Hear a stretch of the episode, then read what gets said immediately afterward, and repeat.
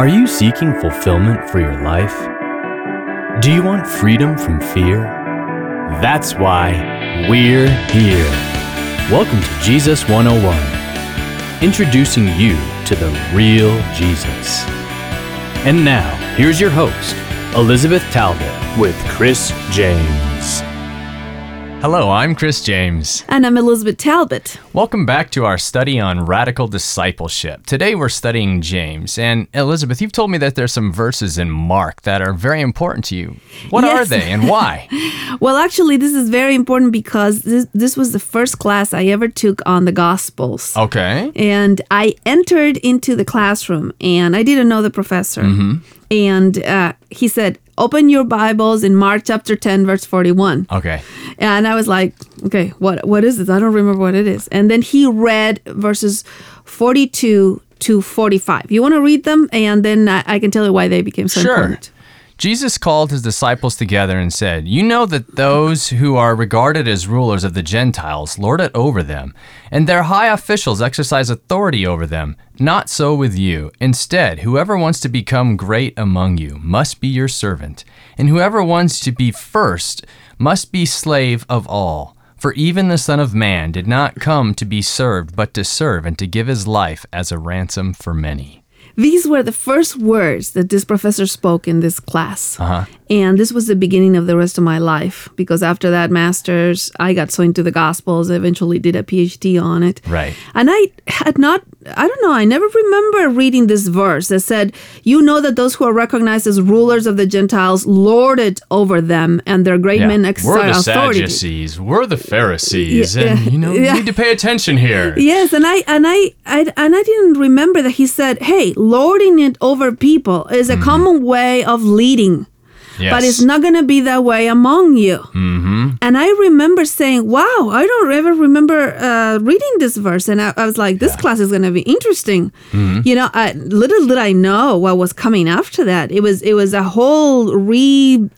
Thinking of my theology and ministry and the whole thing, but I Reversal remember of values in light of the cross. Yes, that's right. Because I didn't know, and I didn't know him. We became very good friends. That he eventually did the connection for me to do my PhD in England. But Mm-hmm. at that moment, it was like, wow, this is going to be a class that is going to shake things up. Yeah. Because it says, hey, leading by lording. Is a is a very common thing out there, Right, But, but it's not, not God's in the church. Yeah. And I- Well, and it is in the church, but it shouldn't be in the church, be. right? exactly. So, so uh, that's why I said I uh, many times I, I took this as a mirror later on as I became a pastor or a leader, Uh-huh. Yeah. saying, okay, this is not the way it's going to be here because I'm the pastor. That is not a sentence that should come out of my mouth Mm. Right. ever. Yeah.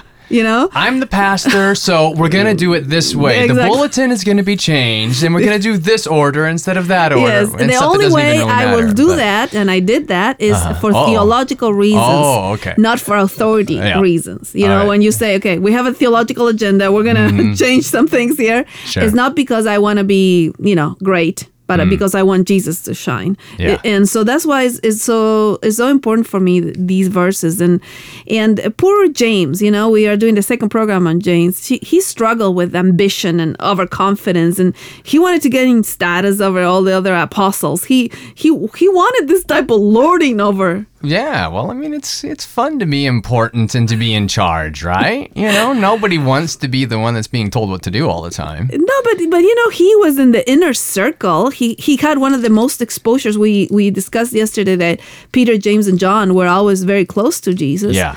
But somehow every time that Jesus said, like for example, he says in Matthew chapter nineteen, verse twenty eight, he uh, you know Jesus tells them that eventually they'll have thrones and be closed, And it was like James would hear thrones. Thrones? Anybody? Uh, Thrones? Yeah, thro- like like for example in Matthew chapter 19 verse 28 Jesus said to them truly I say to you that you who have followed me in the gener- regeneration when the son of man will sit on his glorious throne you also shall sit upon 12 thrones judging the 12 tribes of Israel and and later on James is going okay throne we did talk about thrones can you talk a little there's, more there's about- 12 of them too, and there's 12 apostles. Wait a minute.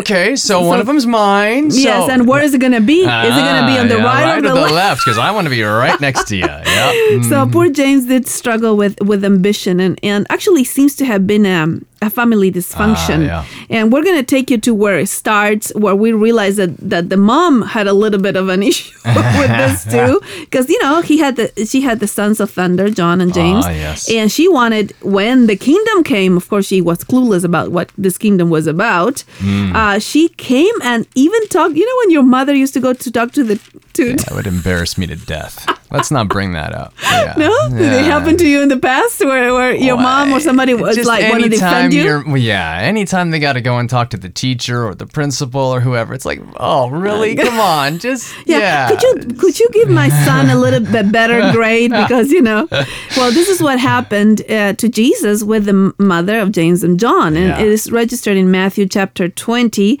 Uh, maybe we can start on verse twenty. Yeah, sure. Then the mother of Zebedee's sons came to Jesus with her sons, and kneeling down, asked a favor of him. What is it you want? he asked. She said, Grant that one of these two sons of mine may sit at your right, and the other at the left in your kingdom. You don't know what you are asking, Jesus said to them. Can you drink the cup I am going to drink? We can, we can, they answered very excitedly. Yeah, Jesus said to them, You will indeed drink my cup, but to sit at my right or left is not for me to grant. These places belong to those for whom they have been prepared by my Father.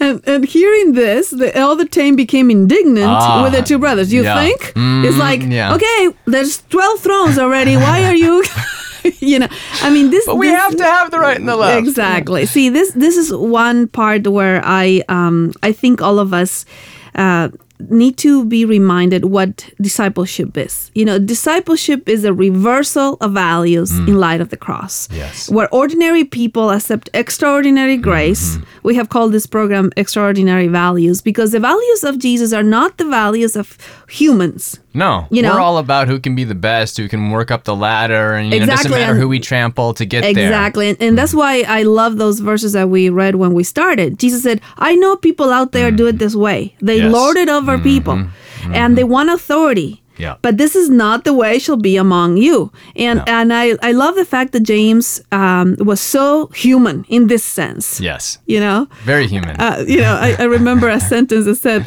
uh, "To err is human, but some are more human than, Than others." others, yes. Have you read it before? Mhm, yeah. Well, I realize that there's some areas in which I'm more human than others. And sure, all of us have our own areas. Yes, and, Yeah. Mm-hmm. and James had this area. I mean, he wanted thrones, he had glory, he wanted glory, and the mom, you know, was was like, okay, I'm gonna go talk to Jesus. Maybe I can do. And Yeah. and Jesus is, is like, what can I do for you? You think, you know, a blessing, something that you might need. Mm-hmm. Yeah. And she's like, well,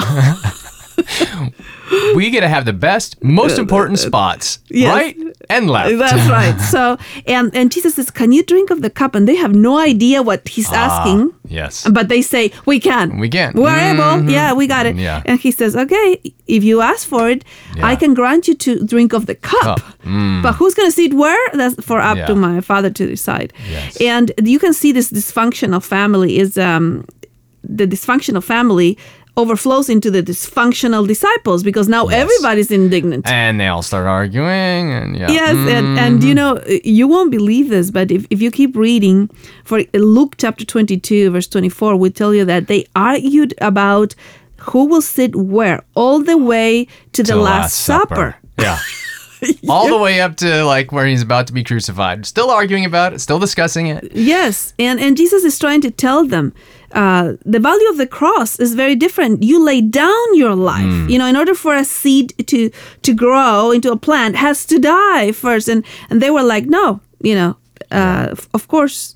They drank the cup because James was the first one to be martyred, and he also Yeah, died. Um, yeah. But he didn't have any idea what, what they were talking about. No, he didn't know I- what I an idea what the cup meant at that time. He was Yeah, like, whatever, the cup. whatever. Yeah, it's like, yeah, we'll I have gotta drink some- a cup. I'll Yeah, drink it. Uh, as long as I have As the long as it's the right. throne, the king's cup, right? Yeah, I'll drink from the king's cup. Sure. exactly and i i want to go back to mark chapter 10 um, to these verses that we discussed because jesus here uh, tells them that even though the gentiles love to lord it over people and great men exercise authority over them 43 this is not the way among you. Whoever wishes to become great among you shall be your servant. And gives them different values. And then he and then we have uh, in, in mark what we call passion predictions which are the three passion predictions that Jesus would die and eventually resurrect, and they are Mark 8:31, Mark Mark 9:31, and Mark 10:33. And after that comes a big climactic verb of uh, um, verse of 10:45, because even the Son of Man did not come to serve, but to serve and to give his life a ransom for many. So Jesus is having a hard time to to have his disciples understand the values were different.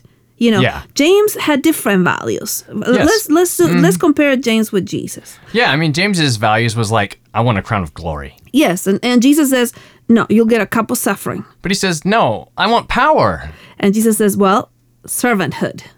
Well, how about authority and control? Because that's really important. And Jesus says, How about martyrdom? Oh, Well, can I just be ordinary?